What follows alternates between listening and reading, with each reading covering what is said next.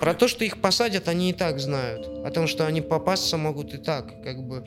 Не просто вот какими-то вот возвышенными словами, а рассказывать на конкретных примерах.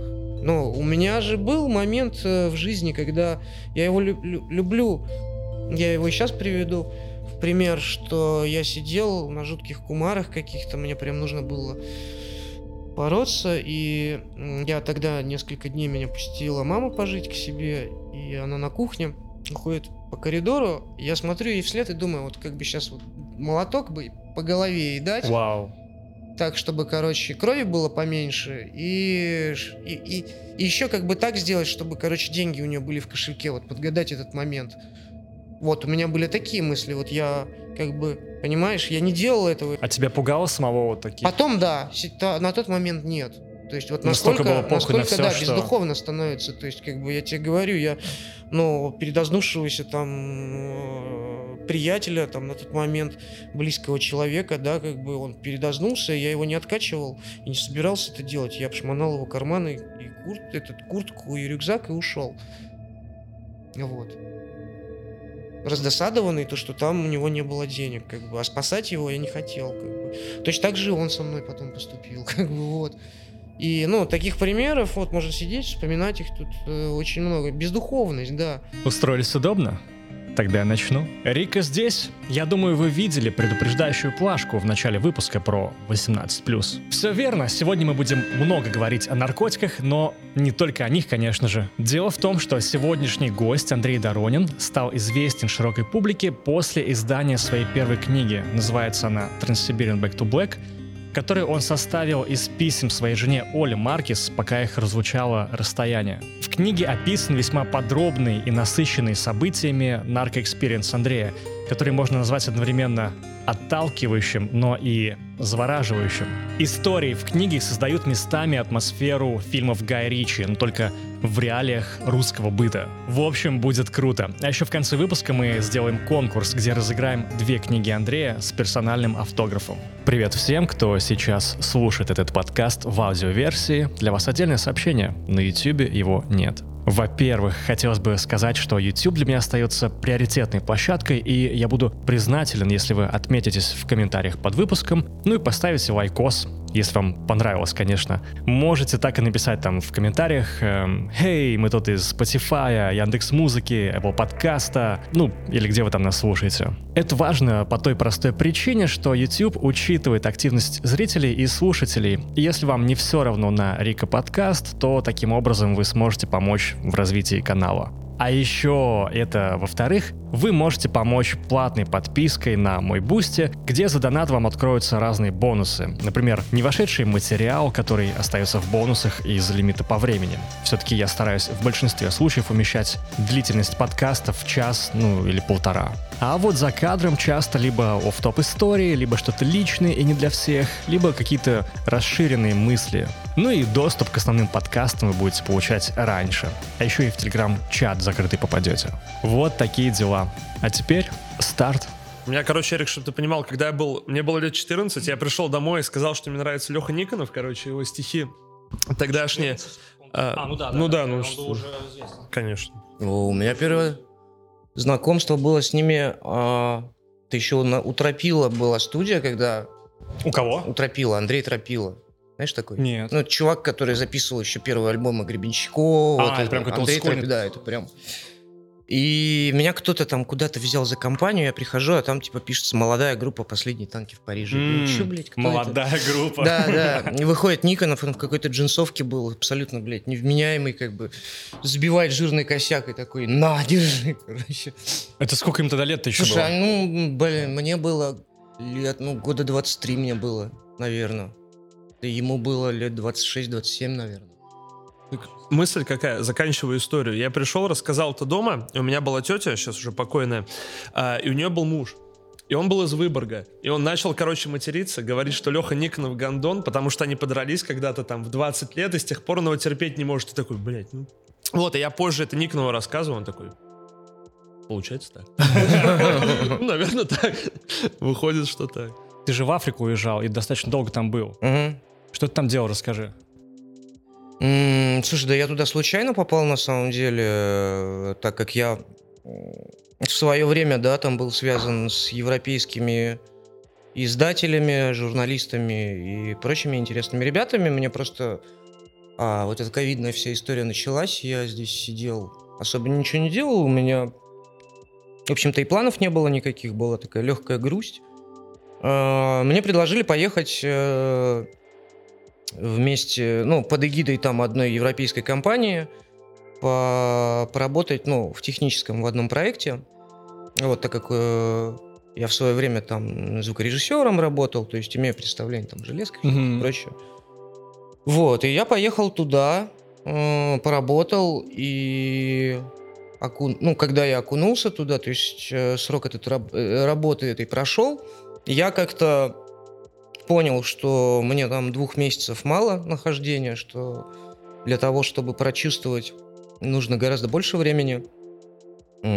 Точно так же я поднял какие-то свои связи, потому что там у меня есть э, друзья, которые работают э, от ЮНЕСКО, например, в Африке и прочее. Мгм. Ну, и, э, они русские чуваки все, они намного старше меня, поэтому я вот через какие-то вот такие ходы-каналы нашел себе там временную работу и задержался ну, на полгода. Собственно, э, ну, там я работал, ну, в таком, э, в легком, скажем так, в легком режиме, да, и параллельно с этим я там писал свои, писал, ну, нов- новую книгу, заканчивал старую книгу, э, гулял и изучал историю. Все, собственно. А в говоря. Африке где, если не секрет? Да я много где побывал, то есть я, Ну, получается... вот была какая-то начальная точка, то есть в которую ты ехал изначально, потому что Африка, ж, как я понимаю, все-таки вся разная. Ну, изначально я в ЮАР ехал, да, как бы и оттуда уже пошло, по, ну, так, так получается, как по часовой стрелке я вот так все объехал.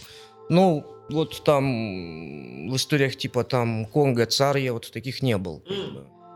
Ну, то есть по такой хотя бы минимально цивилизованной. Ну, получается. ра- разные бывали. Ну, в основном, да, то есть э, людей там, где едят, я не был. М.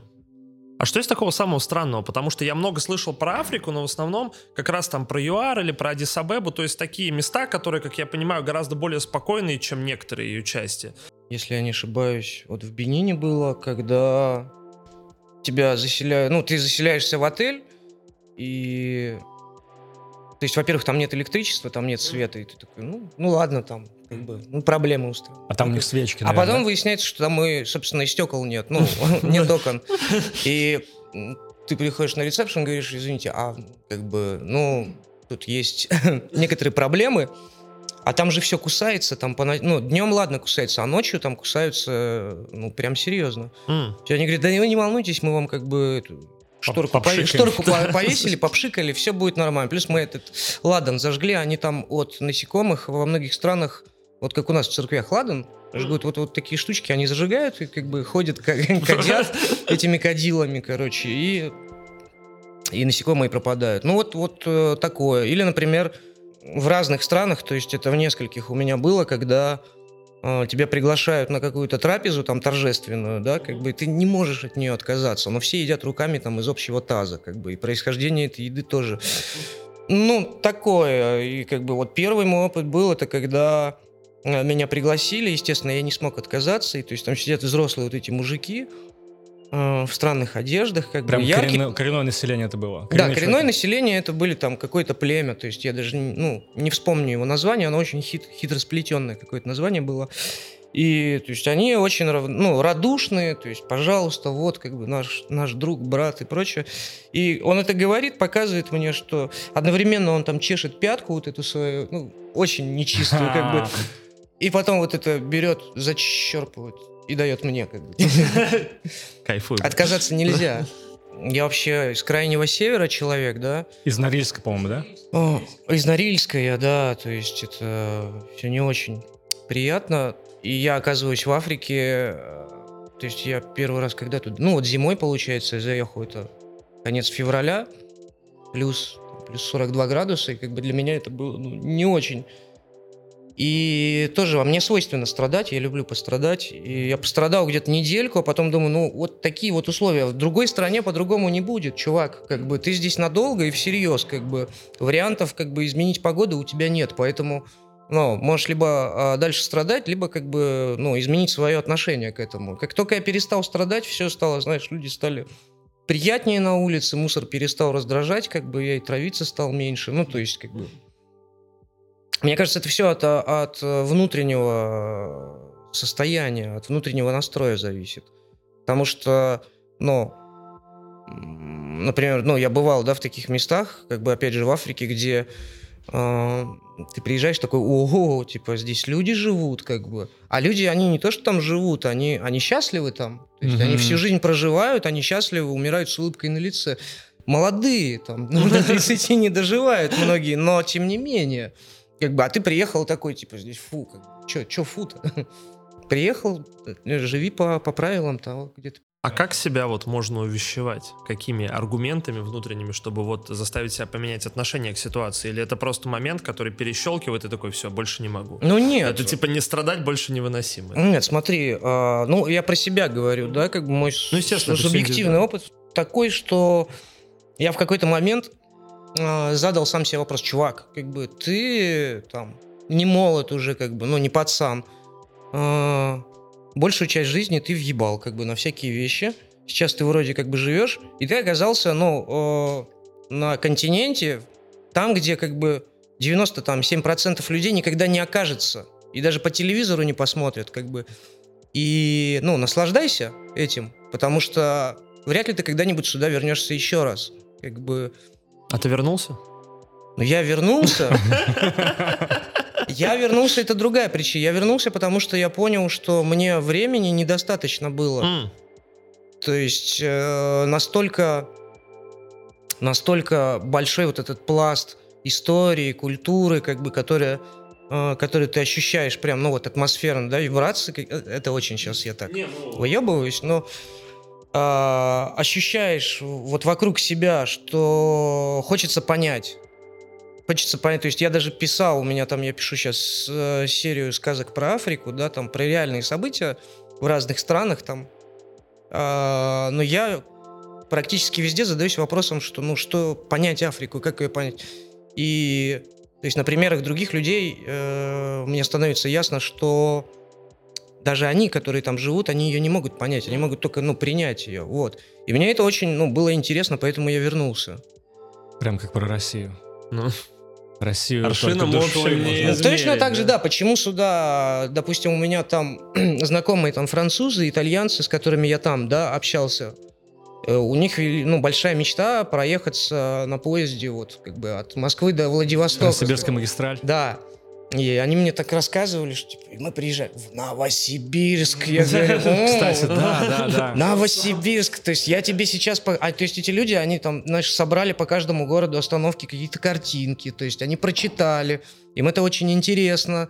Но э, я недавно, буквально неделю назад, начал читать как раз книгу Андрея. Я прочитал залпом, во-первых. Мне, меня очень зацепила история, э, которой заканчивается книга, где ты рассказывал, как ты поехал ну, точнее, тебя поехали в город э, пустой. Ты, mm, назва... ты да. название не указываешь в сторону mm, Мурманска, да, там, в Да, это Мурманская область, да, да. Какой-то заброшенный, заброшенный город. город, да. Вот это, кстати, мощнейший. Ты, ты же читал, да? Я все три читал. Я так обожаю вот, э, вот это ощущение, во-первых, пустых городов. Я понимаю, что там абсолютно были другие условия у тебя и другая ситуация. Mm-hmm.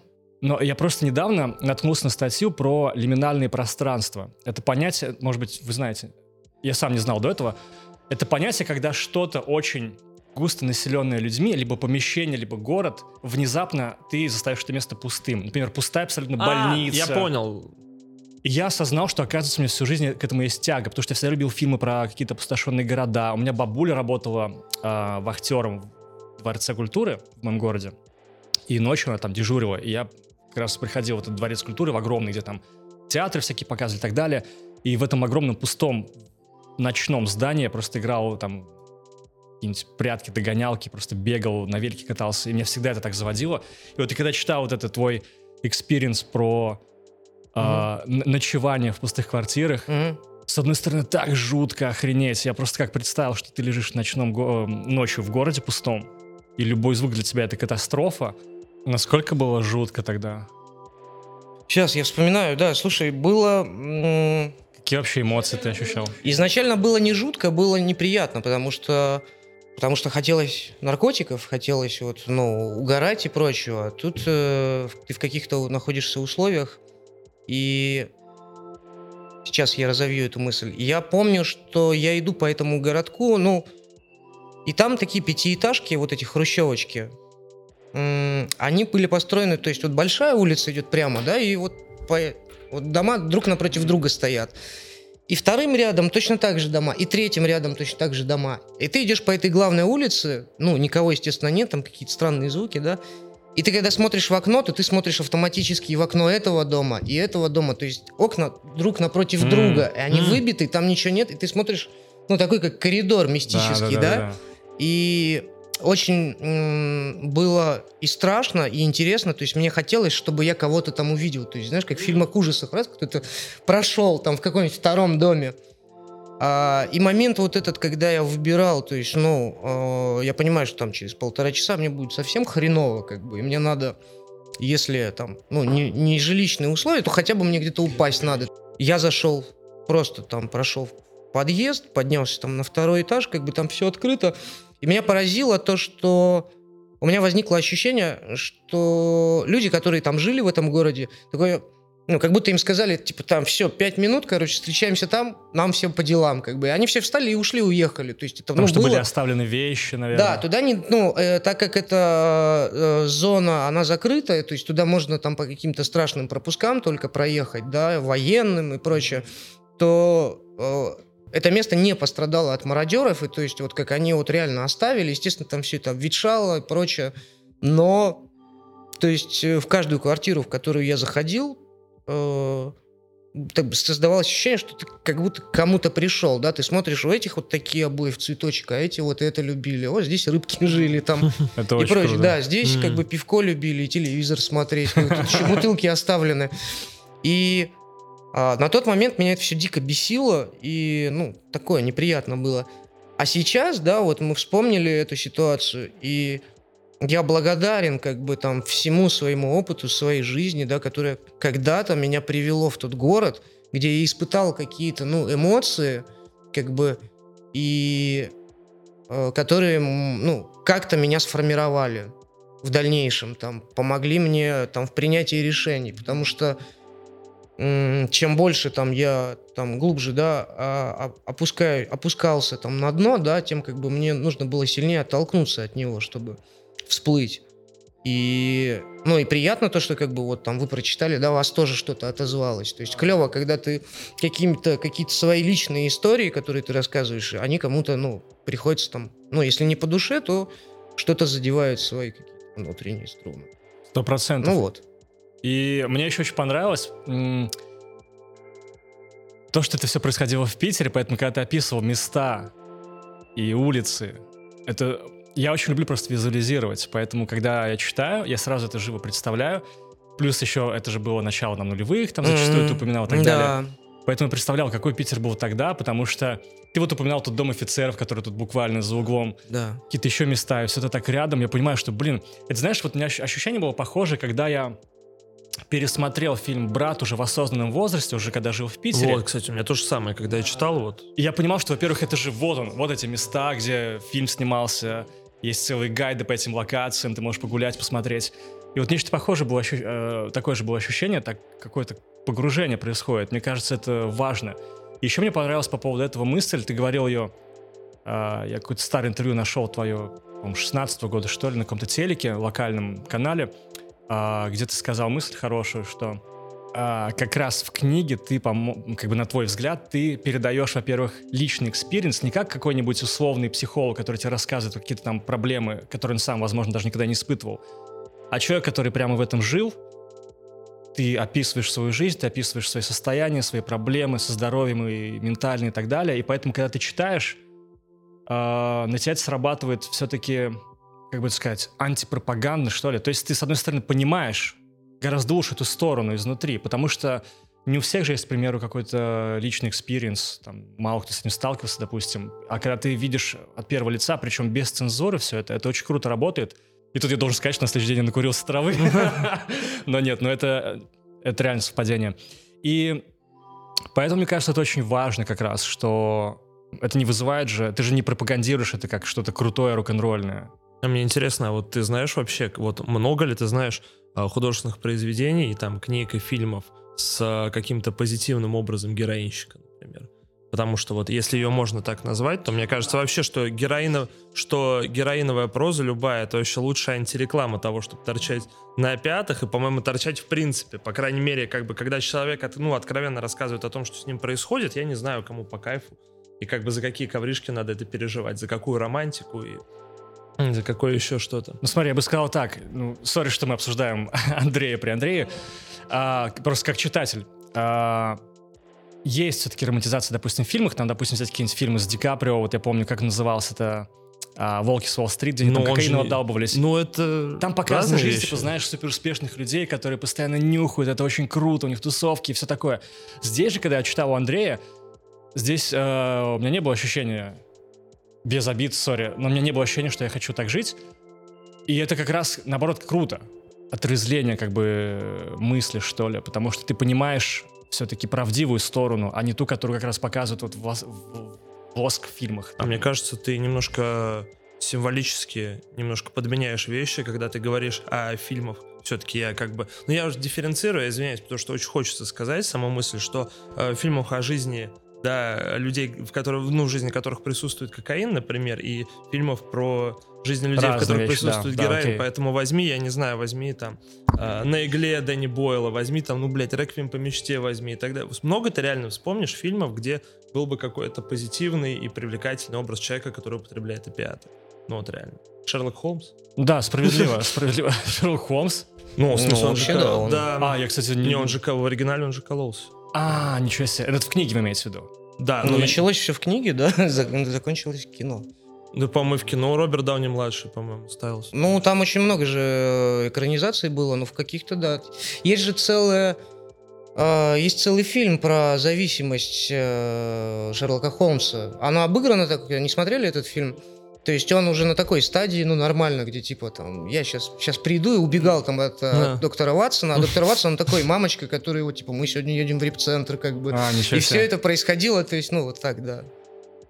Весь фильм, по-моему. Ну, я не помню его название, но это было очень комично посмотреть именно, где он не как крутой сыщик, там, да, там метод дедукции применяющий, а именно как наркоман, который, типа, там, замутить 5 фунтов, короче, избежать, успеть взять там что-нибудь, ну, вот такая история. А мне вот дико интересно спросить скорее про процесс издания книги самой, потому что Сейчас, секунда рекламы, мне тоже скоро книга должна выйти. И покупайте, морда, замечательный сборник. Вот, как он, потому что я как бы никогда с этим не был связан, и когда первый раз с этим связался, я охуел от того, насколько это отличается вообще от э, издание, овеществление чего угодно, одежды, музыки, фильмов, вообще, то есть как бы абсолютно своя кухня, о которой в России авторитетно там, как э, писатели или там поэты, которые пользуются спросом, может не так много человек рассказать.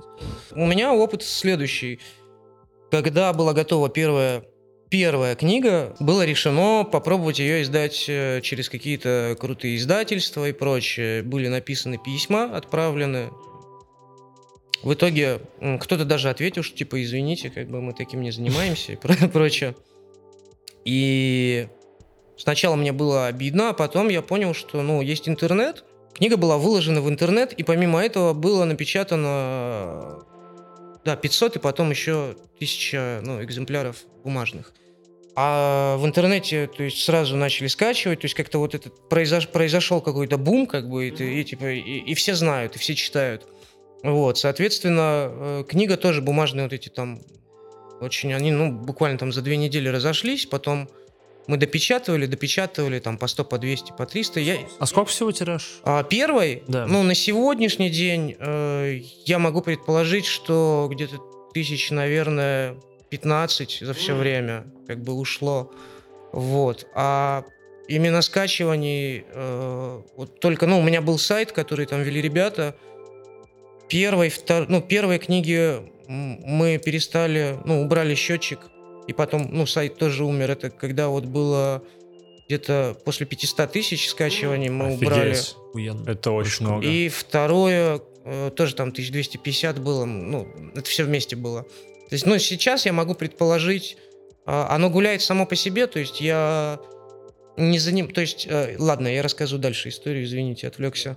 Не, это А- интересно тоже на самом деле, потому что как бы это цифры, которые... Да, это очень У нас сильно. просто как бы в эпоху того, когда у нас, например, э, молодые люди, это в основном э, блогеры, которым издательство АСТ нанимает каких-нибудь литературных негров, и они за них пишут книги Да. про легкий путь к успеху, как бы, ну, и это достаточно часто бывает в такой ситуации, иметь какие-то подобные темпы распространения, если ты человек, который пишет все-таки нечто более конструктивное, да, особенно такое, местами специфическое, это очень круто, это впечатляюще. Вот, и дальше как раз произошел тот момент, когда а, издательства стали писать с предложениями выпустить книгу. Естественно, я уже тогда сам дал отказ, то есть я сказал, ну нахер вы мне нужны, зачем, да.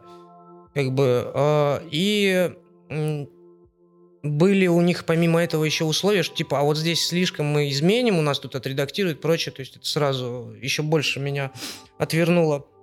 И я просто, я никогда на этом не рассчитывал зарабатывать деньги. То есть для меня, ну, у меня идеи никогда не было, что вот на этом я буду зарабатывать. И когда мне впервые там во Франции м, вручили аванс за издание первой книги, да, ну, в Европе как бы, я был очень удивлен, я такой, я достал эти бабки и там переводчику, агенту говорю, сколько я вам должен, чуваки, они говорят, эй, эй, типа, не-не, это твое.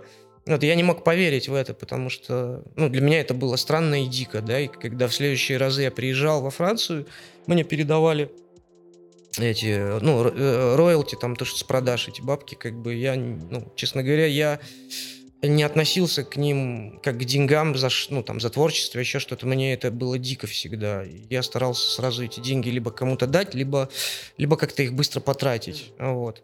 У меня, на самом деле, э, наверное, и на сегодняшний день э, достаточно низкая самооценка, поэтому я всегда, ну, я критически отношусь к тому, что я делаю.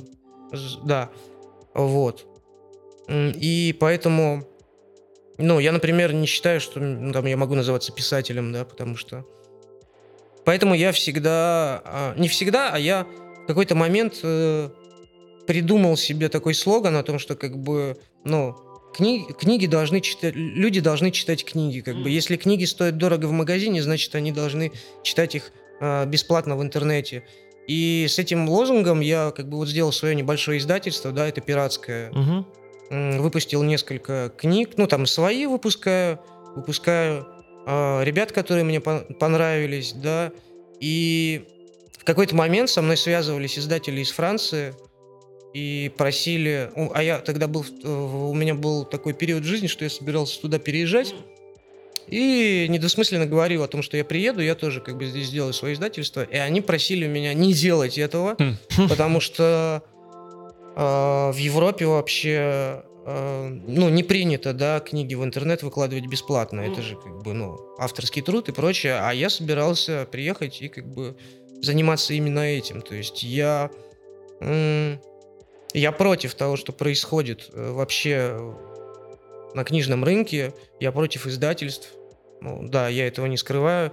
Я считаю, что люди, которые этим занимаются, да, они охуели и, и, в общем-то, ведут некра- ну, некрасиво себя ведут по отношению и к авторам, и к читателям. Как бы так не должно быть.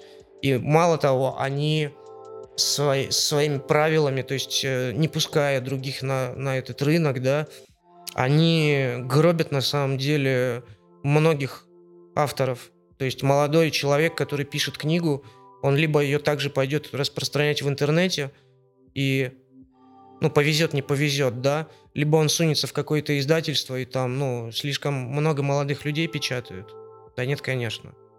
Вот, естественно, они, им проще вот литературных, ну, мне страшно и больно заходить в книжные магазины, да, где какие-то, блядь, победители битвы экстрасенсов выкладываются, и книги вот такие, блядь, ну, толщиной, как бы псевдоисторические какие-то книги, ну, сколько сейчас появилось книг, э, вот, э, которые а-ля, ну, а-ля Духлес, да, Сергея Минаева, которые вот пе- пере, э, перефразируют друг друга, пишут про какую-то современность. И ты чит, то есть э, я пытаюсь иногда время от времени прочитать то, что мне присылают, говорят, вот, типа, интересный автор. Я пытаюсь прочитать, я понимаю, что это, ну, что это жвачка, как бы, это уже было, и что человек, который это пишет, он не имеет такого опыта. А я, ну, вот, э, я всегда пишу как? На днях я писал там в Фейсбуке пост о том, что я вспоминал, как меня в детстве в садик вели. Детский сад. Да, и какие-то моменты, где там, я помню, как меня вот укутывали, как вот ты едешь, вот эту шарф или шаль, ты ее сосешь как бы на морозе, ну, вот Да. Это все помнят. Это было у всех, как бы.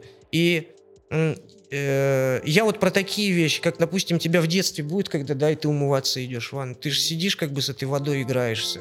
М, Типа, ну, там, ну, вот теплая Греешь руки. Да. Греешь да, да. руки, да, Спишь да, и так да. стоишь. Да. Да. у всех это, ну, как бы у каждого человека есть, ну, вот воспоминания. И я всегда пишу про то, что у меня было. Однажды у меня был момент, когда я писал вторую книгу, и а, там были какие-то рассказы, и я начал врать, короче. То есть я начал что-то придумывать. Того, что со мной не было.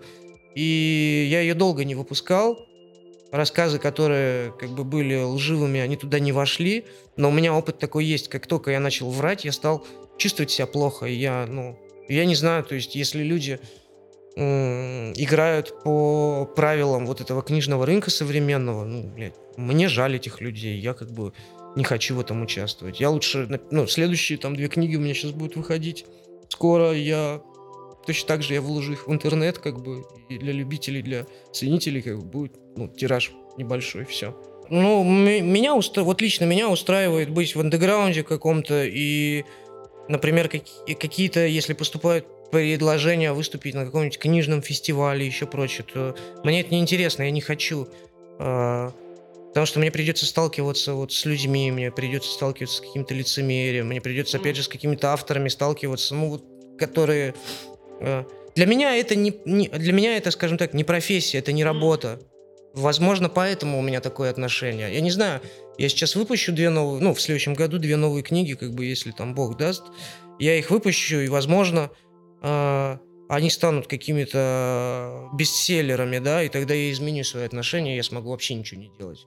Как бы, хотя там, там для того, чтобы жить, писать, да, я, за ним, ну, я работаю, но как бы эти работы мне приятны, они также связаны там с писательством, там, с журналистикой где-то еще. А, а чем ты занимаешься, если не секрет? Вот основная деятельность тогда, помимо э, написания? Можно, я извиняюсь, я можно доп- микро дополню, может, немножко расширю вопрос?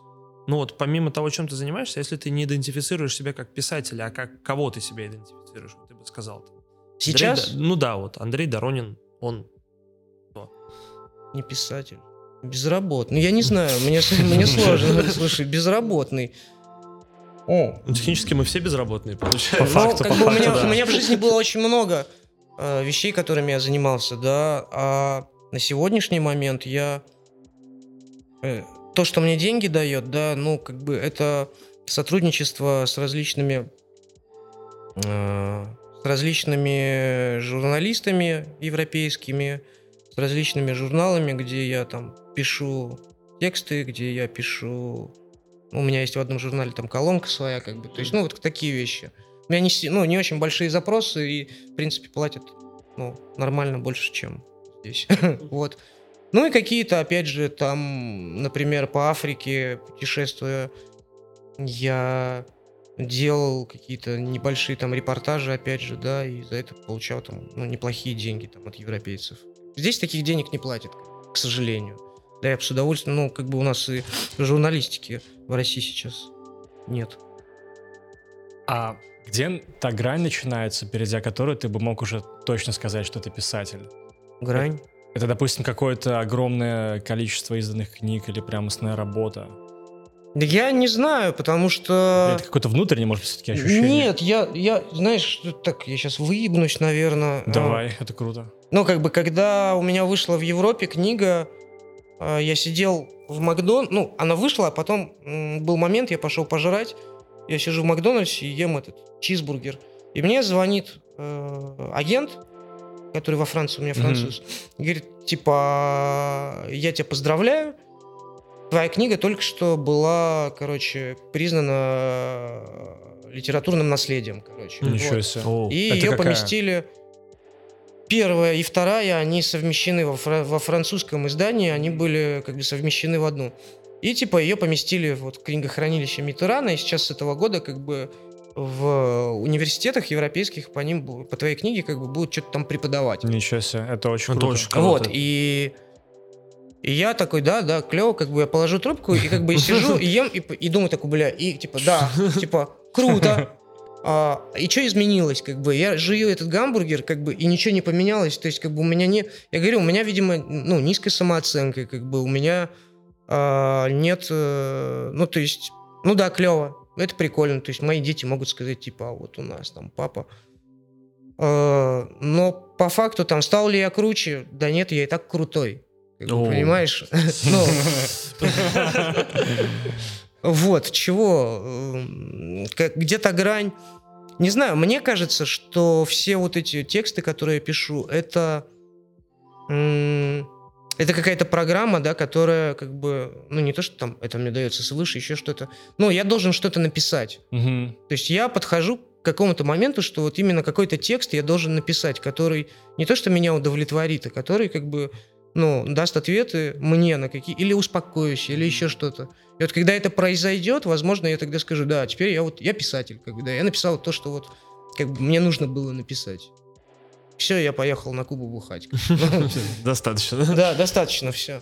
Слушай, а вот мне очень интересно спросить из вот этого спектра занятий, которыми ты занимался, Мгм. какое было самое лучшее и самое худшее? Потому что вот, ну, интересно, чем занимаю, как бы, чем занимаются люди, которые не делают свое творчество своей основной деятельностью. То есть наверняка же было что-то супер всрато и было что-то наоборот. Супер всраты, но это вот я... У меня рассказ есть про собак. Во второй книге, где я... Да. Я работал... э, в Питере было несколько клиник для животных. У них была такая услуга, называлась она зоотакси. Я работал в зоотакси водителем, как Мгм. бы. И... А так как я, ну, я торчал, как бы, и плюс такой был творческий чувак. Все, я вспомнил Да, теперь да, это. да. Вот, я- меня, меня наказывали. Я вот в- занимался тем, что я ездил по городу, собирал умерших животных, как бы, и потом возил их в крематорий. Как бы, и вот, ну, днище это было, когда я реально спал на этих собаках. То есть я в какой-то момент... То есть это здесь недалеко было, во дворах. Вот, я устал, я поставил эту машинку, как бы, лег на этих собак и заснул. Блин, это, это стиль. Вот, это, это самое такое. А самое, самое интересное, слушай, наверное, а, не, недолгий период я был государственным служащим. Такой у меня были... а, была структура, которая, как сейчас Роспотребнадзор, да, она немножко по-другому раньше называлась. У меня было удостоверение и прочее, как бы, и Тайный агент. тайный О. агент, да, то есть покажите горошек, он у вас просрочен. Все, все. Работает ФСБ. И как бы вот там были интересные. То есть это был очень короткий период. Я был единственным человеком, который там не брал взятки в этом отделе, и потому что мне было насрать, как бы я брал деньгами. Э, Я торчал, и как бы я ко всем был очень лоялен, нарушителям закона. Вот тогда вот меня стреляли один раз, да. Как бы, ну, а там были чуваки, они э, этот э, подпольный цех у них по производству майонеза был, мы приехали их накрывать. А, это бандюганы какие-то Э, были. Ну, какие-то чуваки, да, они не открывали двери, а мы были с этими СОБР, по-моему, это называется, короче. Ну, короче, типа ОМОН такие чуваки были. Мы ста- они стали выламывать двери, а я такой в костюме папочкой, как бы он сейчас откроет, и я такой, типа, а, как бы, оттуда чувак в штапочках и с ружьем, а. Вот. Ничего себе. А, Это самое такое, наверное, веселое. Там есть рассказ про сумку с баблом тоже во второй или в третьей книге. Это реальная история. А расскажи, пожалуйста, я еще не добрался. А, я вот как раз работал вот в такой вот организации, и мне нужно было перевести э, сумку с деньгами, которые были как бы не, ну, Блин, мне так нравится, как будто... Я сразу визуализирую, как будто организации. я как будто фильм сразу смотрю, мне очень нравится это ощущение. Там была сумка с деньгами, которую мне нужно было взять у своего начальника, перевести, отдать какому-то другому начальнику в другом городе. В городе Новосибирск. А, вот. а я такой, ну, достаточно безответственный был. Я проспал самолет, короче. Я там а, добирался, то есть э, до этого Новосибирска. Я в Норильске тогда жил. Вот. Это был один, один из периодов моего возвращения на север. Я, то есть, долетел до Красноярска, потом я как-то поездом добил. То есть я бухал, Я спал там на привокзальной площади, там ел шаверму с какими-то там бомжами. Но у меня была сумка с бабками, А чужими большая причем. сумма была? Ну, такая примерно. Нет, вот. сумма. Бабок, в смысле, количество. Я предполагаю, что да. Ну, А, ты не смотрел. Подумай, сколько денег влезет в такую сумму. Но я туда лазил, то есть время от времени я как бы доставал, говорю, чуваки, не расходимся. Вот это стиль. А, Вот. Там проходил в Новосибирске какой-то семинар, я должен под эгидой того, что я на этот семинар повышать квалификацию, еду, привет, ну, эти темные бабки. В итоге я эти бабки-то доставил, да. А, Я несколько дней протусовался в этом Новосибирске, с этой сумкой я за наркотиками ходил. Ну, пиздец какой-то был. Да, это удивительно. И э, я не мог дозвониться до этого босса, которому нужно было эту сумку отдать. Вот это было, это конец 90-х, мне не страшно уже говорить. А, и в конце концов мне уже улетать обратно, у меня, блядь, эта сумка с деньгами, короче. Мы с ним созвонились, он приехал в аэропорт, он с бодунище вот на этом ленд-крузере. Здоровым. Он вышел, я ему вот так кидаю эту сумку, говорю, все, все, братан, как бы. Вот, и прилетаю обратно, короче, и выяснилось, что этот хер, которому передал деньги, он тоже, видимо, там гужбами и прочее, он сумку забыл. Он сел в тачку и уехал. Вот и все. Это вот так раньше бизнес делался. Просто сумка, бедная сумка с бабками. Это, знаете, вот на это же строится целый сценарий у какого-нибудь Гая Ричи, условно, когда Да. путешествует вот так весь фильм. Да. Да, я иногда думал о том, чтобы, ну, как бы по некоторым вот таким историям, баечкам, прикольно можно было бы снять какую-то, да, короткометражку или там что Ну да, это сюжеты. Да, Я да, вспомнил, да. что я когда это читал, там накапливается напряжение вот Ага. за эти несколько дней. Мгм. Ощущение того, что ну, в любом случае спросят же за произойти. пропавшую сумму денег, Да. как бы, которую... И ты переживаешь, переживаешь, переживаешь, и ты думаешь, ну как-то же это разрулится, да, то есть как бы ты когда смотришь кино, ты предполагаешь, что как бы какая будет концовка, что, наверное, все хорошо, если человек до сих пор как бы пишет, и ты это читаешь, ну как это разрулится, и ты вот напрягаешь, напрягаешься, когда это в конце происходит, такой. Ну, се- ну, серьезно, да? Серьезно. Да, есть такой момент, когда Реальность вносит свои Мне многие говорили о том, что, типа, чувак, этого быть не может, короче, как бы, а я в какой-то момент просто перестал что-то доказывать, да, хорошо, так быть не может, как бы, но самое, ну, комичное, да, в том, что, как бы, вот эти Может. ну, случаи, да, они, мало того, что может, да, но они реально происходили и происходят. Опять же, возвращаясь там к Африке, да, вот я, у меня есть сказочки про Африку, где две страны африканские устроили войну между собой, вот буквально это было там Мгм. весной, из-за того, что как бы а, здесь можно бухать, а здесь нельзя по эту сторону. И у них солдат ушел, короче, за бухлом и потерялся. Вот, и там международный конфликт с подключением третьей страной, там, этими, там, НАТО и прочее. А чувак ушел, как бы нажрался контрафактного какого-то алкоголя и заснул, короче. Его не было три дня. Как бы там все было. В итоге он, он появился через три дня, как бы все выдохнули, там, типа, «Фу, ну ладно, он пришел, он принес с собой еще этот вискарь, они нажрались и ночью опять пошли через границу, потому что он сотовый телефон потерял. Это был второй виток, как представляешь, но... И как потом бы- война внезапная. А причины уже, причины забывают уже. Мне это напоминает историю, я не помню, как она исторически была обозначена, кто участники конфликта и так далее, но я как понимаю, поскольку э, я помню, что я читал про это на Википедии, я предполагаю, что это с высокой долей вероятности действительно так и было, что э, это бы, должно было быть какое-то крупное сражение, вот, но одна из сторон просто не явилась, а другая в процессе М. как бы какого-то прихода, ожидания и отхода там случилось то ли давка, то ли какое-то спонтанное бегство, и в общем там реально погибли люди, типа люди из, с одной стороны начали стрелять по своим, таким образом были потери техники, потери живой силы, ну большой в конфликте, в конфликте, а других даже не было, они просто Да, да, не да, да, приехали. да. Они И проспали. да, и там какие-то прям, ну, хорошие потери, знаешь, не очень приятные, не такие, как бы, которые можно Слушайте, проигнорировать. мне на эту тему очень нравится мысль... э, Эти люди воюют, блядь, это их ремесло воевать, Да, понимаешь? да, да, да. Мне очень нравится мысль Зыгоря, это писатель, который писал про вся кремлевская рать, Да-да-да. вы знаете, возможно. По-моему, во всей кремлевской рате, где он рассказывает новую историю России, вот при Путине, по-моему, там он сказал фразу хорошую, скажем так, бытовая мысль, по крайней мере, я так раньше думал, ну, наверное, там где-нибудь вот там-то точно знают, что делают. Нихуя, там такие же люди, которые вот так же могут, допустим, а, начать войну из-за какой-нибудь мелкой хуйни, ну, условно, это Мгм. и ты просто читаешь, и вот он как бы подытожит вот эту эм, к- красной нитью, подытожит эту, эту все истории, э, что человек как бы на самом деле, какой бы он там должности, позицию высокую не занимал, он все еще человек с такими же, блядь, э, функциями, с такой же тупостью, с такими же решениями идиотскими, только э, в масштабах власти это приводит к каким-то там, может быть, международным конфликтам. И ты думаешь, блин, в натуре, то есть э, надежда разрушается на то, что где-то там есть люди, которые знают лучше тебя, как жить.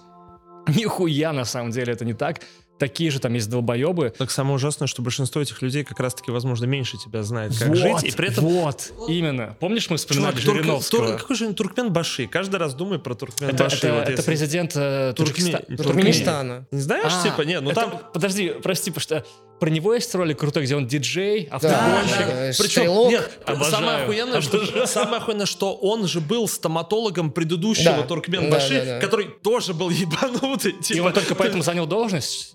Ну, там же, как, как я понял, что после развала Советского Союза Туркмения просто вот из такой, как бы, страны в составе, да, которая, так, ну, там, э, условно, очень условно, ну, как Таджикистан, как Узбекистан, там, тогда и т.д., она в один момент в какую-то безумную вот эту тираническую э, яму свалилась внезапно, когда как бы власть потихонечку отжималась, отжималась, отжималась, неугодные убирались, и просто никого не осталось. Остался только безумный... Стоматолог. Остался, нет, в смысле, остался только безумный вождь, еще старый, типа, который такой же шиз. Потом он умер, и новым э, Туркменбаши, да, как бы лидером нации, стал его стоматолог, просто приближенный, который такой, а я еще более... Ну он совсем, он же безумный нахуй. Типа, Да, ты да, видел, на да. какой машине он ездит? Чувак, это с ума сойти Нет, просто. ты видел, я, нет? Типа... Я, я видел, но напомни, пожалуйста. А это вот такая безумная белая карета с огромными А, золотыми нет, я не видел. такими... Бэтмобиль, Карета, в смысле, да. карета. Бэтмобиль там Не, ну такой да, ну там импровизированный. представь себе, если представь себе,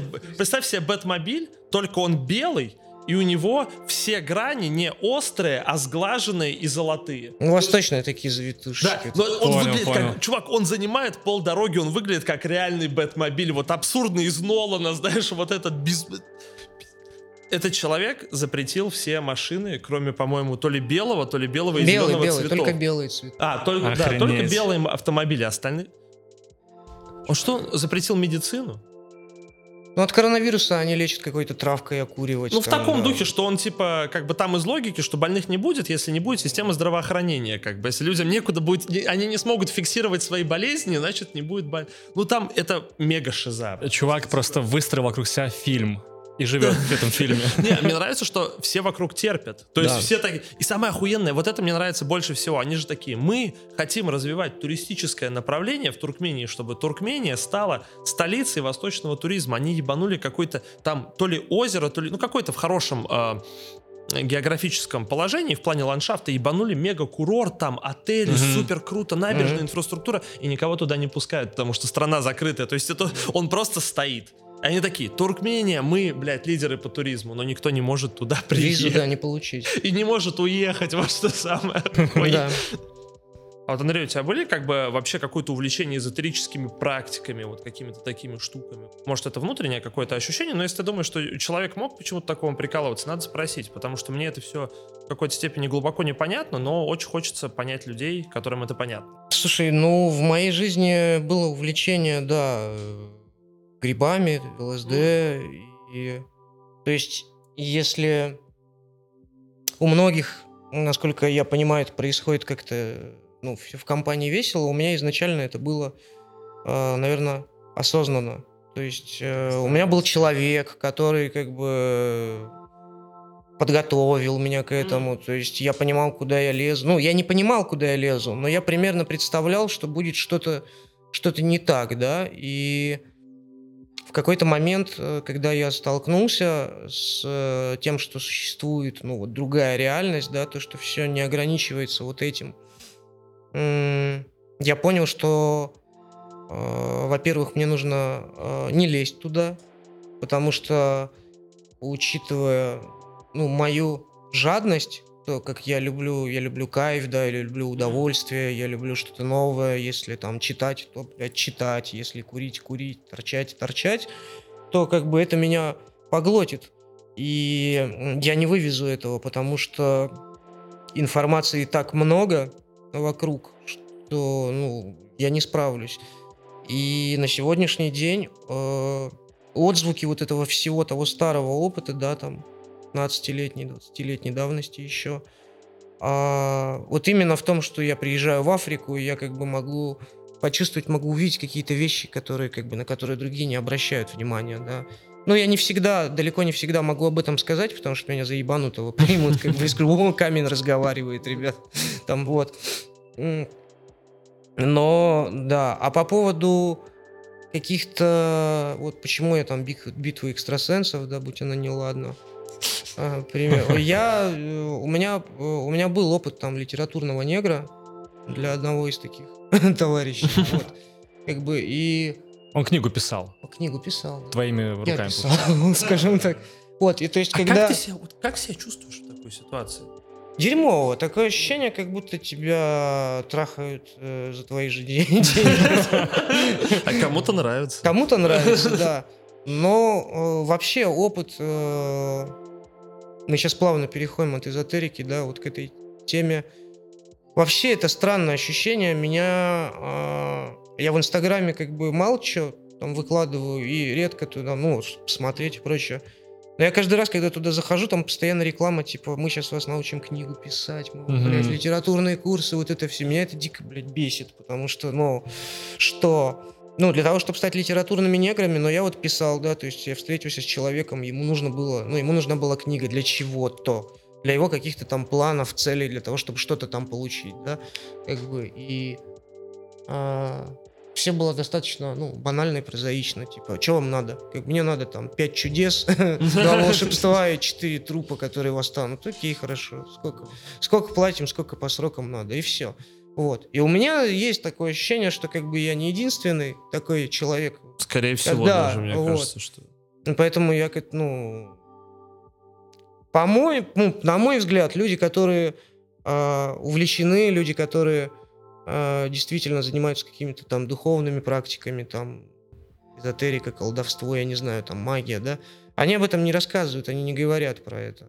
Я, во-первых, аккуратно и осторожно, во-вторых, у меня слишком слабая психика. Сейчас, как бы, мне 41 год. Как Просто в том числе, мне кажется, потому что у нас какое-то вот это бытовое, э, вообще бытовое какое-то российское христианство, оно же такое достаточно безумное, потому что оно сочетает в себе вот эти какие-то странные обрядности, привычки, э, как предрассудки, еще что-то, и оно смешивается в какой-то вот э, бытовой, э, вот именно это бытовое магическое ощущение, которое, мне кажется, кстати, у многих русских людей есть, особенно как бы чем дальше, тем глубже, потому что есть же спрос на различных гадалок, экстрасенсов, привороты и прочее, прочее. То есть у людей есть какое-то магическое сознание, но оно просто настолько странное и состоит, ну, такой вот сшитое из многих-многих частей, что, наверное, людям, которые действительно занимаются, если ее можно назвать конвенциональной магией, да, вот там правильной или эзотерикой, им не хочется вообще с этим пластом публичности контактировать, потому что это просто разные вещи Ну, да христианская Русь это что? Это язычество. Да. Соответственно, ну, все это перемешалось. Ну, происходили, то есть во время употребления, да, у меня э, происходили какие-то вещи, э, действительно, то есть, э, например, э, я, ну, скажем так, я видел, ну, не видел, я чувствовал смерть, как бы, да, то есть однажды э, несколько моих близких на тот момент людей, они умерли, э, перед смертью все они рассказывали об одном ощущении, которое испытывает человек. Они не могли понять, что это. Вот. И потом уже, когда я испытал то же самое, и когда вот произошел ряд событий, они умерли, как бы я понял, что это была как бы смерть, да, вот в таком вот виде. Что это за ощущение было? А это ощущение, когда ты уже находишься в той стадии употребления, ну, вот такой вот как животного, да, состояния, а, что ты живешь именно ради того, чтобы употребить. А, когда в какой-то момент ты идешь по улице, или, например, лежишь в кровати, и, а, ну, вот идешь по улице, и как будто тебя кто-то за... хватает сзади за плечи и начинает тянуть назад на физическом уровне. Как бы, и ты не понимаешь, что ты не можешь идти вперед, ты как будто спотыкаешься, и сзади нет никого. Но вот, вот это оно, то есть как бы оно напоминает о себе. Я, ну, это мои, да, выводы mm-hmm. были. А, точно так же, как в какие-то моменты, когда в моей жизни наступал там пиздец, да, перед этим обязательно там появлялся мой папа, который умер там в 97 году садился на краешек там кресла и говорил, ну что, я пиздец. Говорю, папа, ты, ты умер 15 лет назад, слышишь, как бы, ну, вот, что ты, ну, что надо, как бы. Мы с ним обычно ругались, и он как бы пропадал. Mm, да. И Блин, и, и, и пиздецы случались, то есть вот этим вещам я верю. Или, ну, например, э, опять же, когда у меня был период там употребления, да, всяких там синтетических наркотиков, э, я вот тогда понял, что как раз вот лучше вот в грибные темы и синтетику не лезть, потому что тебе открывается какой-то дверца в какой-то такой кинозал, куда как бы ты зайдешь, но выйти вот, ну, угу. неизвестно, выйдешь, нет, потому что билеты туда и обратно есть. Туда тебе дали, как бы, обратно тоже что-то надо предъявить. А, это был период, э, у меня вообще семья как бы вот с восстания, да, там у нас квартира, и я в какой-то момент, э, там такой во втором дворе квартиры, я каждый, каждый день ходил там в аптеку, как бы проходил через дворик один, э, там котельня такой, ну, не очень хорошего вида. В какой-то момент я, а это по вечерам обычно происходило, я обратил внимание, что привезли какие-то, ну, стоят какие-то такие грубые стеллажи, сколоченные из каких-то там ошметок досок, и там какие-то бревна. Угу. И как бы, а это, ну, 2000-е начало, как бы, я думаю, какие бревна, блядь, у нас, ну, давно уже не, не топят.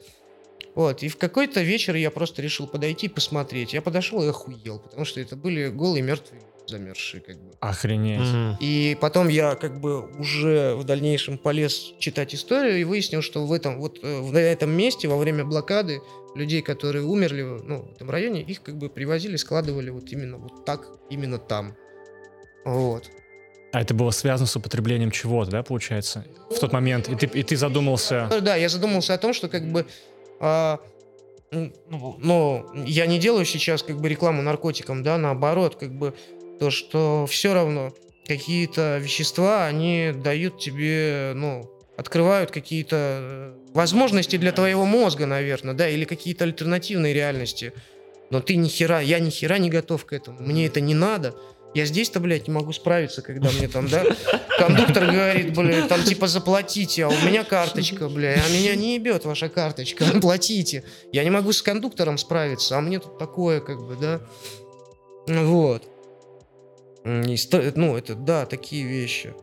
Поэтому все это есть. И у меня последняя книга, которую я сейчас пишу, ну, не пос... Э, последняя вот про наркотики именно. Легкий способ она называется. Меня многие просили в письмах о том, что напиши, пожалуйста, как ты, типа, там торчал и как бросил. Я говорю, я уже вон, ты книги написал про это. Говорит, нет, ты не понял. И конкретного ответа не было. Я как-то сел, это в Африке было, короче, и как начал писать.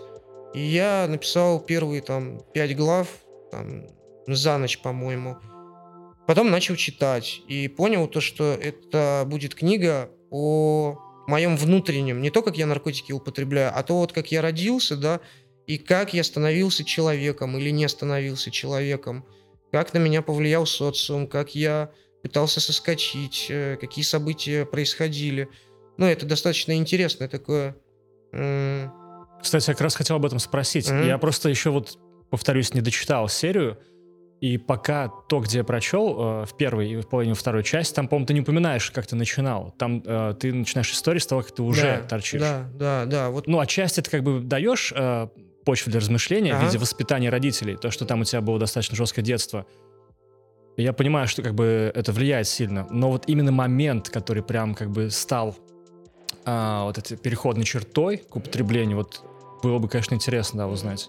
Да, да, вот в этой книге там все есть это. А пока, пока нельзя, да, рассказывать, чтобы, чтобы не спойлерить? Чего? Можно рассказывать? Если расскажешь, было бы классно. А, первое мое употребление... Это как раз у меня было такое... Я был молодой, юный молодой, я увлекался музыкой, тусовками, вот эти около музыкальная тусовка была, вот Грибоедовская, Фишфабриковская, да, у меня там была какая-то группа, я где-то принимал участие, там, играл. Потом я понял, что как бы музыкантам это надо заниматься, как бы, поэтому лучше стану звукорежиссером. И я тусовался на тот момент там с типа, модными всякими музыкантами. А, и на одной из тусовок э, я пришел, они были такие, вот эта вот компания, ребята, они были какие-то такие таинственности вокруг себя напустить. То есть, ну, мы бухали, курили траву, да, как бы. А тут что-то они как-то, ну, странно себя вели, как-то загадочно. И... А сколько тебе лет было? А, мне было 18 лет. И я более случая оказываюсь как на кухне, а там вот это все, вот то, что показывают сейчас, да, там вот эти вот хрониках каких-то, какие-то чуваки сидят там за этими, Да, да, да. гря- вот эти что-то черное там, вот, как бы такие там, давай, блядь, как бы. И, я такой, как бы, и, а, и тут все встало на свои места, я понял, что здесь употребляют наркотики, но мне не стало страшно. То есть меня как бы, я такой, ну да, здесь употребляют наркотики. И я помню, поворачивается человек, как бы он сейчас тоже много лет как завязал с этим всем, там даже у него какой-то церковный чин сейчас, там, ну, О, вот. А, и он поворачивается этим шприцом, говорит, руку давай, как бы, Ого. да, То есть они даже то есть не у меня первое, то есть у меня первое, да, вот это употребление опиатов, оно было именно связано с э, внутривенным. Я как бы, ну, на, как бы, он говорит, давай сюда, там.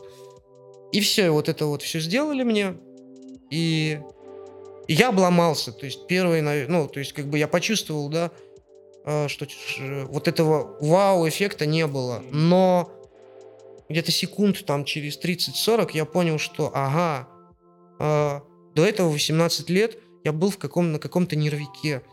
Я был... э, Меня все беспокоило, я был чем-то недоволен, у меня были обиды, мне что-то хотелось и прочее. А тут я вдруг сейчас нахожусь в состоянии, когда, когда я в гармонии совсем, как бы, ну, с миром окружающим, да, меня ничего не беспокоит, как бы я такой сам себе царь и бог, короче. Вау, как бы я ход- походил вечером, подумал, рядом со мной еще шел тогда чувак домой, М, он мне говорит, ты же понимаешь, что это тяжелые наркотики, что типа там вот это, я говорю, да-да-да-да-да, я никогда, как бы, А, вот. На следующее утро я уже пришел по адресу и говорю, а можно повторить, короче. А тебя прям тянуло уже в этот момент, да? Я Попробовать? хотел попробовать, то есть я думал о том, что я, в принципе, много книг прочитал на тот момент, что я опытный, как бы вокруг меня люди там уже, знаешь, квартиры продавали, умирали там. Первые случаи ВИЧа там в компаниях, как бы, что я, как бы, ну, я проскочу. Как бы со мной этого не будет, я не подсяду. Вот. И я пошел, да, чтобы распробовать. И потом уже я пришел в себя где-то через годик первый раз, когда я понял, что какой-то пиздец происходит. Отметить, хочется отметить, что на сегодняшний день а, кайф, который можно получить в жизни, да, не там не от спорта, не там не от диет, не от, блядь, там скалолазинья и прочее, а просто кайф можно получать, как бы, находясь, как бы, и в абсолютно трезвом состоянии, но, как бы, для этого нужно провести, блядь, большую работу над собой, как бы, и, ну, готов я, не готов, то есть сегодня я готов, завтра я не готов, как бы, вот. Ну, я сейчас как э, старый дед, да, брю- брю- брюзга, то, что вот в наше время, типа, были наркотики, а сейчас, как бы, ну, то есть э, нет, блядь, культуры потребления, нет культуры продажи, нет, ну, как бы, блядь, себе представить, что я там иду по закладкам ищу наркотики, как бы.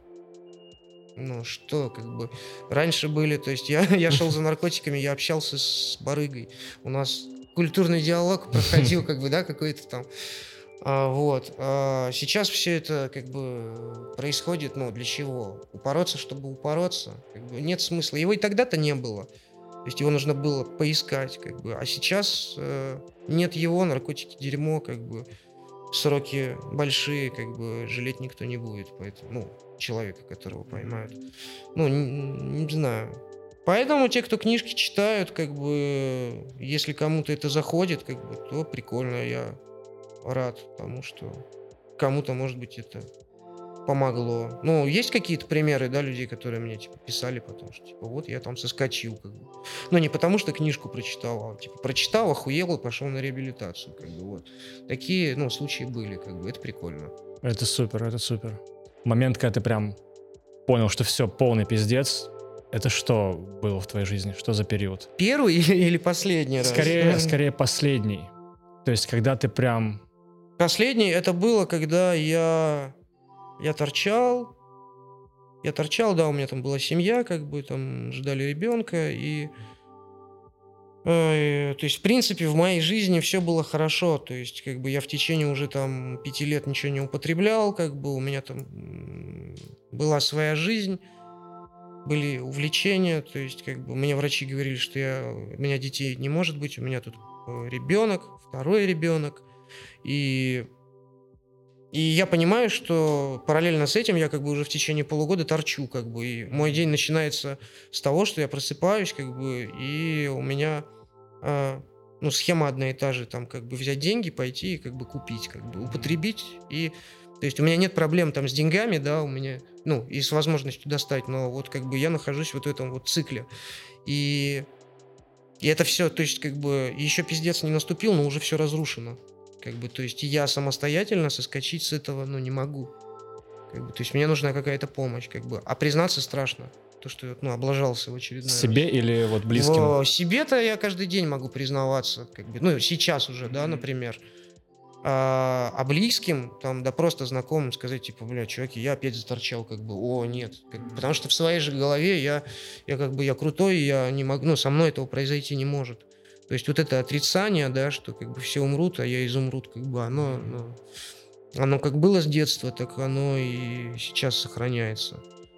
То есть у меня нет инстинкта самосохранения. Возможно, я как бы смело так как бы и в Африку в некоторые некоторые там страны направлялся, да, потому что как бы, блядь, со мной же ничего не будет, как бы. Вот. А ты сказал, что ты записываешь вот в книгу. Это новая книга, правильно понимаю? Это а, она не новая, это, это запи... Короче, мне в какой-то момент я завидовал я начал завидовать классикам, которые, знаешь, выпускали вот записные книжки, там, свои какие-то наработочки, записочки. И я их собрал там несколько лет.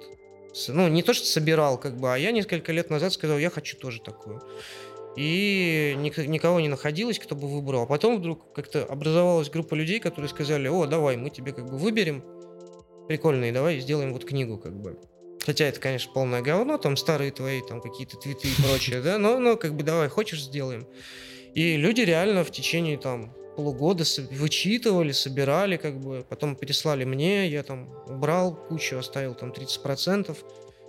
И сделали книжку, да, которая состоит из каких-то вот маленьких заметочек, маленьких рассказиков э, за, за, за, ну вот с 2013 как раз года. Ну, за 8 лет, как бы. И то есть она, и она прикольна тем, что ее можно как бы просто э, с любой страницы открываешь, как бы, и тут раз какая-то... Это набор как раз каких-то вот этих абсурдных историй, да, наверное? Приколюха. Вчера Приколюхи. вечером летел из Москвы, стюардесса по громкой связи сказала, погода в Петербурге ненастная. Красота. Сразу представляешь себе курчавого гения, который тащится по лужам с одного балла на другой. Темные дома, тусклые фонари, извозчики. Романтика. А утром летел уже из Петербурга в Москву, и стюардесса просто сказала, что погода хорошая. Теперь понимаете, какая разница между этими городами? Вот, то есть мы говорили на эту тему, да, тут же раз любую страницу вот открой, и оно тебе... Ну, такая, как бы, мне, мне, мне вот именно нравится то, что вот она такая вот, как, как настольная. То есть можно ее, хоп, дома там валяется, открыл, а вот а смежный вопрос, а как садиться за большой текст по ощущениям? Ну, то есть нет вот этого давления какого-то там домоклого меча, что вот есть большой, наданный там, как писать, Записать книгу? Как писать книгу? Курсов в интернете, полно в Инстаграме, пожалуйста. Блять, контекстная реклама безумная. То есть, если у тебя... У меня вот э, нет понимания, когда я сажусь писать текст, будет он большой или маленький, да? То есть все я сейчас вот отошел, да, от написания именно рассказов. Я пишу, ну, большие, да, произведения. И в тот момент, когда, ну, вот я только начинаю, там, первые, там, грубо говоря, 10 страниц, когда я понимаю, что я, ну, меня тяготит это, я закругляюсь сразу, потому что, ну, ничего хорошего из этого не получится. То есть текст, он у меня, как это, льется песня, да, то есть когда ты пишешь легко, тебя не напрягают там орущие дети, там гадящий кот, какая-то плохая погода на улице, ну, ненастная, да, там, потому что там у тебя там э, какие-то, там тебе предлагают какие-то кредиты задрачивать, тебе весь день там по, по смс почему-то, да. Вот, ты на это не обращаешь ни на что внимания, но ты пишешь себе в удовольствие, ты не думаешь о том, что типа, вот, надо еще, блядь, там пять страниц сегодня. Вот тогда, да, у меня идет. И я э, максимально стараюсь не структурировать э, план по написанию. То есть я знаю многих людей, которые пишут, и у них прям, знаешь, там, типа, первый пункт, второй пункт, третий. Там, сценарий книги. Сценарий книги, как бы. Вот я стараюсь этого не делать, потому что вот у меня говно какое-то получается. Ну, как бы, блядь. Я начинаю подгонять что-то, бля, а здесь не получилось, короче, давай там перепишем, как бы. Нет. Все это... Вообще у меня есть предположение, что, как бы, ну, такое, наверное, детское, да, что тексты, не, не ну, про музыку не скажу, а тексты — это все-таки то, что нам дается откуда-то, нам кто-то как надиктовывает, короче, это чье-то творчество, там, да, там, решили поприкалываться. И они такие, а, сейчас я... И вот, и ты просто такой посредник, ты записываешь, потому что зачастую э, я очень редко перечитываю то, что я написал, и когда я читаю, бывает, ну, не читаю, а когда вот кто-то пишет какую-то мою цитату или выкладывает отрывок, да, из книги какой-то, я не узнаю. То есть то, что это я написал, как бы, потому что мне не свойственно так в жизни изъясняться, там, я не говорю таких слов, как бы, откуда? Откуда это взялось? я не строю так предложения и прочее. Слушай, а тогда напрашивается очень как бы вопрос, которого трудно избежать. Если ты говоришь, ты пишешь себе в удовольствие, а почему тебе в удовольствие вспоминать о таких, ну, достаточно тяжелых, судя по всему, ситуациях и достаточно трудных? Годах, связанных вот сопряженных с зависимостью, с какими-то там бытовым безумием, да, вот этим абсурдом, потому что реально, я не помню, ну то есть я вот, э, мне часто вот Trans-Siberian Back to Black, когда я читал, у меня периодически было ощущение, что я реально, вот заканчивался какой-то э, кусок, я садился и просто такой, Блять. Просто как бы очень живо представляешь себя на этом месте, да, как бы. А мама просила что-то еще передать, да. Чтобы ты шел в жопу. Я сижу просто такой... Да, да, да. Почему так? Ну, грубо говоря, я там до до 18 лет там что-то рос, учился в школе, как бы э, пил пиво и вел беззаботную жизнь, как бы 18 лет я начал торчать, да. И продлилось это там до скольки, до 32, до 33, да, как бы больше, ну, половину жизни я куда-то проебал, как бы. Не очень понятно куда. И что я... И что я получил взамен, как бы. Это, э, в течение этих лет у меня возникало очень много вопросов, я, видимо, их не запоминал. Сейчас я эти, на эти вопросы могу сам себе ответить. Во-первых. А во-вторых, я не ставлю себе такую задачу нагнать жути и прочее. То есть это то, что происходило со мной, как бы. Почему оно со мной так происходило? Я могу на это со стороны посмотреть и Например, вот вы рассказывали сейчас про город, да, про то, что вот вы узнавали, там пишут, что я вот здесь живу, как это здесь происходило. Я точно так же испытываю такие же чувства. Я как бы вспоминаю, как это было, да, я вспоминаю каких-то людей, я вспоминаю себя. А, и мне это тоже интересно. Но с другой стороны, я понимаю, что я могу еще написать там 48 книг таких про, как бы, ну, с различными рассказами про употребление, как это плохо или там абсурдно. Но есть какая-то, то есть, когда я э, получу ответы на свои вопросы, я э, прекра... ну, я перестану про это писать. Вот. Собственно, я надеюсь, что это вот с легким способом произойдет. Когда... Легкий способ это книга новая. Да, да. Ну, потому что после нее, то есть я написал ее, сейчас она редактуру проходит, и... А у меня есть такая тема, я не могу а, я не могу заниматься следующей книгой, пока я не выпустил ну, предыдущую. То есть и сейчас ее закончат, я уже начал писать э, книгу, которая там про ребят-журналистов, которые поехали э, иммигрантов-журналистов русских, которые живут во Франции, которые поехали в Гренландию э, работать на выборы. Вот. Это настоящая история. Ну, это, это фантасмагория такая, то есть как бы весь опыт, собранный мною, там, мною, моих друзей, знакомых за День из выборов. этой сферы. Понял, понял. Такое, да, как бы, они поехали в Гренландию, как бы. Я вот пишу про это, то есть у меня уже есть там несколько глав, как бы. Это совершенно другая, другая история, да. А легкий способ, ну, там такое само, не самокопание, а исследование, наверное, своей жизни какое-то.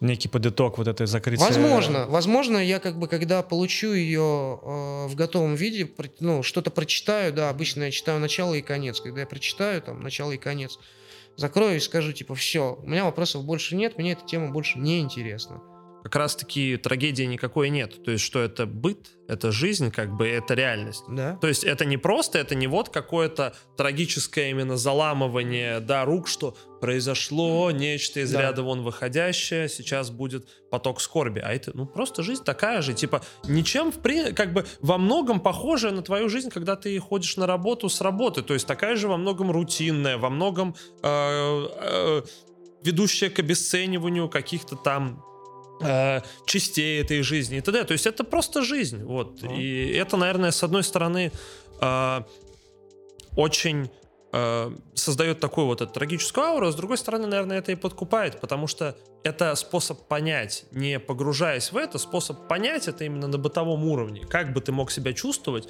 не когда ты делаешь первый шаг, да, в какую-то эту яму, и не когда ты из нее вылезаешь, а именно когда она становится твоей повседневностью. Наверное, вот в этом Да, самая большая такая иммерсивная ценность этого. Да, хорошо сказано. Э, Достаточно точно.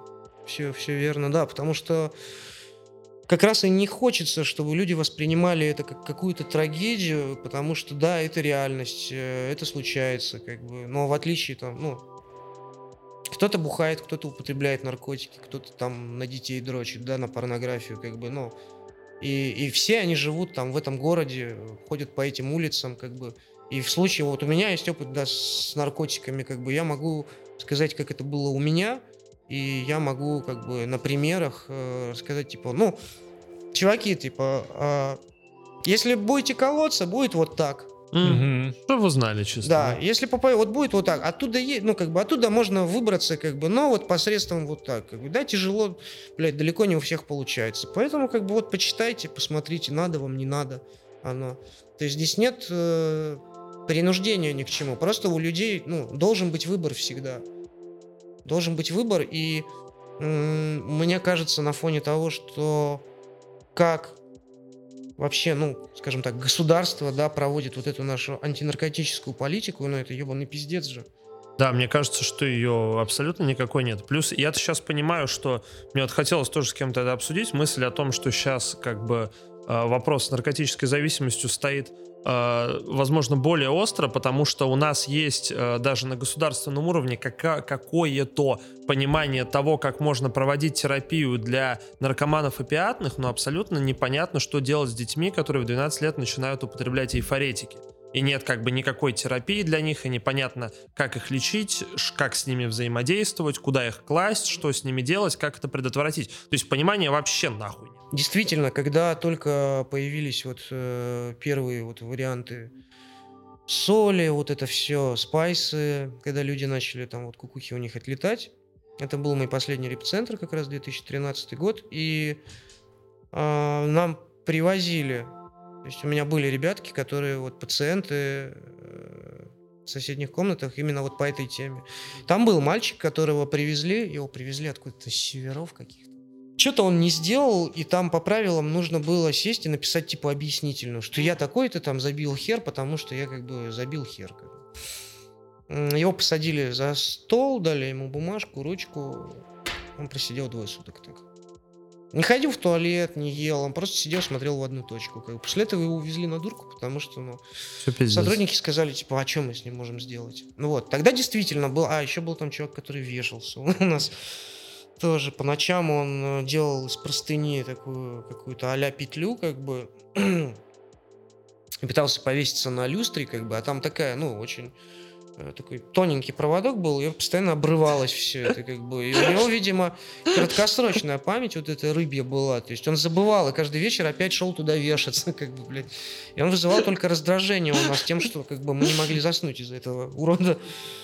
Вот, и да, тогда это была проблема, все были напуганы и прочее. Насколько сейчас я знаю, я общаюсь там с э, ну, ребятами, которые работают в репцентрах, там, я знаю там руководителей репцентров а, в Питере, не только, и они говорят, что, ну, опять же, либо по 12-шаговой пробуют, если там уже поражение, ну, действительно там мозга, на, это уже психиатрия, то, пожалуйста, уезжают э, на больничку.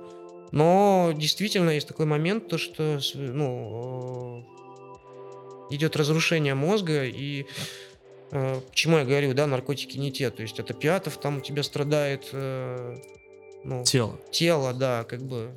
И, тело, тело восстанавливается. Ну, потому что, то есть, как я понимаю, это же внедрение как бы вещества, именно физический процесс Да. твоего метаболизма. То есть тебе без него хуево, потому что организм не работает. Да, а здесь как Нормально. бы у людей вы- выжигается мозг, и как его восстановить-то, наверное, нельзя. Немножко утопично прозвучит, но я больше верю в то, что как раз ограничения зачастую являются мотивацией что-то там поучить и некое там какая-то секретность, таинство, недоступность чего-либо, неважно, сейчас даже не, не про наркотики речь, а про что угодно, про любую информацию, она вызывает дикий интерес, тем более у ребенка. И как раз ограничения, мне кажется, только усиливают это. Вот э, гораздо круче, опять же, возвращаясь к книге, гораздо круче объяснять, не скрывать и обсуждать эти, эти темы, потому что когда ты об этом разговариваешь, когда об этом разговаривают люди более взрослые, они тебе объясняют что-то, на мой взгляд, это более mm-hmm. на уровне воспитания работает, потому что ты как ребенок можешь хотя бы не от каких-то там своих школьников, корешей узнать, типа, о, есть там наркотики, а тебе э, люди, взрослые, которым ты доверяешь, которых ты любишь, уважаешь, это могут быть родители, могут быть кто угодно, там какие-то дяди с телека условно, если они адекватные и хорошо об этом рассказывают и правильные мысли об этом говорят. Андрей, у тебя какой поинт вот на глобальную вот эту историю, если смотреть с точки зрения воспитания нации? Я считаю, что, безусловно, нужно вместо вот этих э, беспонтовых уроков УБЖ, которые вот обеспечивают... Труд ОБЖ. Да, да, да. Этими, блядь, трудовиками, типа, блядь, черенки для лопат мы сегодня делаем. Короче, ну, бред каким-то, бредом заниматься. Там. Именно, да, рассказывать. Э, это не обязательно должно быть в торжественной обстановке. Но, например, у нас как? У нас социальная социалка какая-то, да, по России. Это, блядь, плакат, где улыбающиеся, здоровые там люди какие-то, типа, нахуй наркотики, там на байдарке плывут, короче. Блядь, ну, какая социальная реклама типа, ну, вся да, ебучая. Вот она, она вся ебучая. А, вот. Или, допустим, э, вот тоже э, приходят там в школу, ну, очень редко, да, но бывает там в школе какая-то там встреча там с главным там ментом, который как бы там антинаркотический, он приходит и рассказывает, мы там, блядь, взяли там 700 килограмм, там того, сего, как бы не торчите, иначе сядете на 20 лет. Мне кажется, для детей, ну, для подростков э, было бы гораздо качественнее, если бы там, например, пришел я и сказал, слушайте, вот если вы будете торчать, как бы, то э, у вас будут отходники. А отходники это когда вы сретесь, как бы неконтролируемо, блюете, как бы скрыть этого не сможете, как бы у вас там появятся тромбы, как бы, и, возможно, вы умрете от того, что тромб отвалится. Вот у меня был там приятель, который как бы торчал-торчал, а потом завязал торчать и пошел в больницу и умер от того, что у него оторвался тромб именно вот еще по старым этим делам. Вот мне кажется, это бы произвело больше впечатления. То есть то, что нужно детям узнать, про то, что их посадят, они и так знают. О том, что они попасться могут и так, как бы. Не просто вот какими-то вот возвышенными словами, а рассказывать на конкретных примерах. Ну, у меня же был момент э, в жизни, когда я его люблю, я его и сейчас приведу пример, что я сидел на жутких кумарах каких-то, мне прям нужно было бороться, и я тогда несколько дней меня пустила мама пожить к себе, и она на кухне ходит по коридору, я смотрю ей вслед и думаю, вот как бы сейчас вот молоток бы по голове ей дать. Вау. Так, чтобы, короче, крови было поменьше, и, и, и, и еще как бы так сделать, чтобы, короче, деньги у нее были в кошельке, вот подгадать этот момент. Вот, у меня были такие мысли, вот я как бы, понимаешь, я не делал этого. А тебя пугало самого вот такие? Потом да, на тот момент нет. То есть вот насколько, было насколько на все, да, что... бездуховно становится. То есть, как бы я тебе говорю, я, ну, передознувшегося там э, приятеля, там, на тот момент близкого человека, да, как бы он передознулся, я его не откачивал и не собирался это делать. Я обшмонал его карманы и курт, этот, куртку и рюкзак и ушел. Вот раздосадованный, то, что там у него не было денег, как бы, а спасать его я не хотел, как бы. Точно так же он со мной потом поступил, как бы, вот. И, ну, таких примеров, вот, можно сидеть, вспоминать их тут э, очень много. Бездуховность, да. Просто во многом, мне кажется, вот как раз-таки, что может, ну, позитивно, более позитивно повлиять, чем вот эти агитки, то, что э, все, как бы, особенно люди, которые там употребляют наркотики достаточно долго, у них такой весьма специфический цинизм просыпается. И когда человек спокойно, как бы, ну, вот ты видишь, что вот есть человек, он нормальный, он живет, но при этом ему пришлось пройти через вот это, вот это, вот это, на такие-то, такие-то компромиссы с собой он пошел, и в таких ситуациях он оказался, и он спокойно об этом рассказывает, рассказывает, это обезоруживает пиздец. То есть ты сидишь как бы, что ты можешь ему сказать? Ну, если еще начинать не с десятым классом работать, а вот именно вот э, середнячки, вот там пятый, седьмой, восьмой класс, поехали, как бы, когда они именно впитывают это все, то, я думаю, имело бы смысл. Ну, у нас же как бы не нужно это никому. А ты проводил где-нибудь лекции? Тебя звали? Да, проводил лекции. Ну, я несколько раз принимал участие в каких-то там телевизионных передачах меня в качестве там эксперта какого-то там, знаешь, привлекали. Странные, потому что дети, да, они слушали, они были благодарны, например. Ну, они, э, их это, ну, не знаю, потрясло, не потрясло, но выглядело это так. А взрослые, когда вот были передачи, когда я там что-то вот рассказывал, поду, там батюшки какие-то сидят, знаешь, mm-hmm. там эти в погонах люди, ты рассказываешь, это вот примерно то, что я сейчас рассказывал, да, про пример с мамой, как бы, потом они, они сидят, как бы, и они не знают, что, ну, как бы, как продолжить. Потому что у них есть какая-то, ну, офици... Офици... официоз, модель поведения, да, модель поведения, да. А все, я сказал, как бы, и отключился. Давайте, продолжайте дальше сами, пацаны. Что там?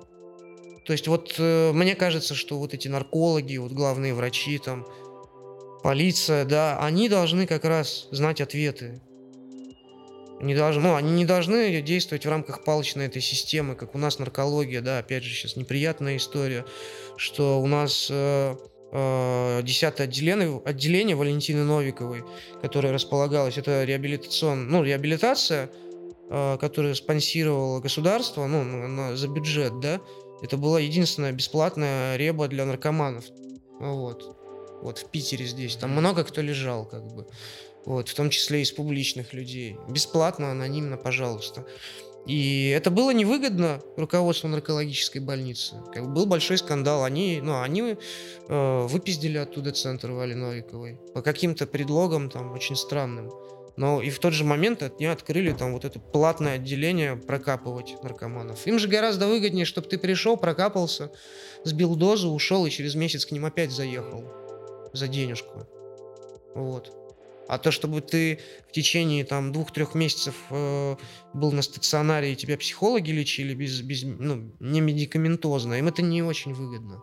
Кощунственно, да, но им не выгодно, чтобы процент выздоравливающих повышался.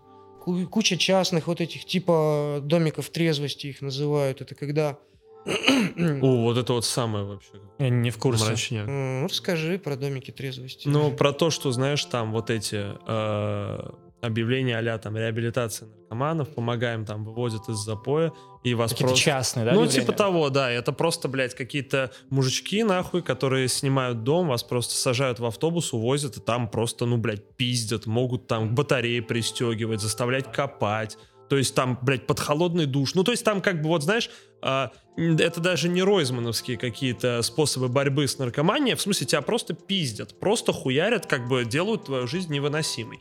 И потом как ну, бы... с целью якобы тебя да, отучить. Да, да, а, ну да, а самое смешное, что тебя туда сдают, например, твои родственники, родственники да, и как бы а это все обстоит таким образом, что не можешь оттуда уйти, ты сказать, типа, не можешь сказать нет, там, как бы, вот из реабилитации, ты же можешь встать просто сказать, пацаны, давайте. А здесь ты не можешь, в смысле, ты за городом, без телефона, хуй знает где, тебя каждый день хуярят, а если ты убежишь, тебя догонят, отхуярят и вернут. И будут хуярить, пока ты не знаю что, типа, ну и, соответственно, им за это бабки платят. Конечно, да, да, да. И потом ты возвращаешься, естественно, в полном охуевозе, как бы они говорят, вот, все, он там, блядь, бился, буянил, хотел торчать, мы вот как могли с ним справились, потому что многие люди уже настолько в отчаянии, что они готовы просто, блядь, убить там нахуй своего сына, лишь бы он просто больше не как бы создавал вот это вот проблемы, да, какие-то трудности, разочарования и так далее. И для них это будет нормальным способом. Ты скажешь, меня там к батарее приковали, они такие, это же помогло, заебись. Ну, то есть, там настолько как бы отчаяние у людей. Пиздец. Вот, еще существует множество так называемых тоже, домика, тоже домики трезвости, это когда недавние выпускники какого-нибудь репцентра решают, что они стали психологами. Как бы. И они точно так же там снимают какой-нибудь дом, набивают, ну, берут там компанию своих там вот этих тоже недавно подвязавших ребят, там у всех там по 3-4 по месяца трезвости. Ну, ничего, да. И они набирают пациентов за бабки, как бы. И там вот происходит а-ля, а процесс выздоровления. Хотя там как бы ну, нельзя этим заниматься людям, во-первых, во-первых, вообще как бы еле трезвыми, во-вторых, как бы э, ну, нужно пройти серьезную подготовку и образование. Люди, ну, годами учатся на это. То есть там в тех же Штатах, да, это поставлено на очень высокий уровень. Я знаю, что вспомнил. Но я вспомнил это примерно час назад, но решил не озвучивать, потому что беседа была более чем. Мы даже не открыли подкаст, и не представились, и гости не представили, и не помахали в камеру рукой по доброй старой традиции. И я считаю, что это абсолютно неплохо. Что это, наверное, был бы какой-то вот лишний официоз. Не расходимся, у нас конкурс. Мы выберем двух победителей и подарим ему по книге Андрея Доронина с персональным автографом. Задание будет очень простое. А звучит оно так. Напишите в комментариях под этим роликом книгу, которая повлияла на вас как на личность или же сформировала наиболее ценные для вашей текущей жизни установки, правила или принципы. И объясните почему, конечно же. Жанр абсолютно не важен. Главное, не забудьте в этом же комментарии оставить какие-то контактные данные для связи с вами. Да и все. Друзья, я напомню, что вы можете поддержать мой канал на Boosty, получив взамен разные бонусы, например, расширенные версии каждого подкаста, ранний доступ к ним или доступ к закрытому чату в Телеграм. Ссылка на Boosty будет в описании. Ставьте лайк и подписывайтесь, если вам понравилось. На канале много классного. Спасибо, что досмотрели до конца. По-моему, было абсолютно прекрасно, друзья мои. По левую руку от меня потрясающий бородатый белозубый в прекрасной толстовке цвета макарунов из магазина купцов Елисеевых, которые я никогда не мог себе позволить. Эрик я Рика, тоже. посмотрите на этого парня. И напротив меня, по моему скромному мнению, не хочется капать человеку на мозги, но один из самых талантливых писателей-современников, которых я читал, Андрей Доронин, друзья мои. Да, спасибо, Андрей, за откровенные рассказы сегодня. Спасибо вам.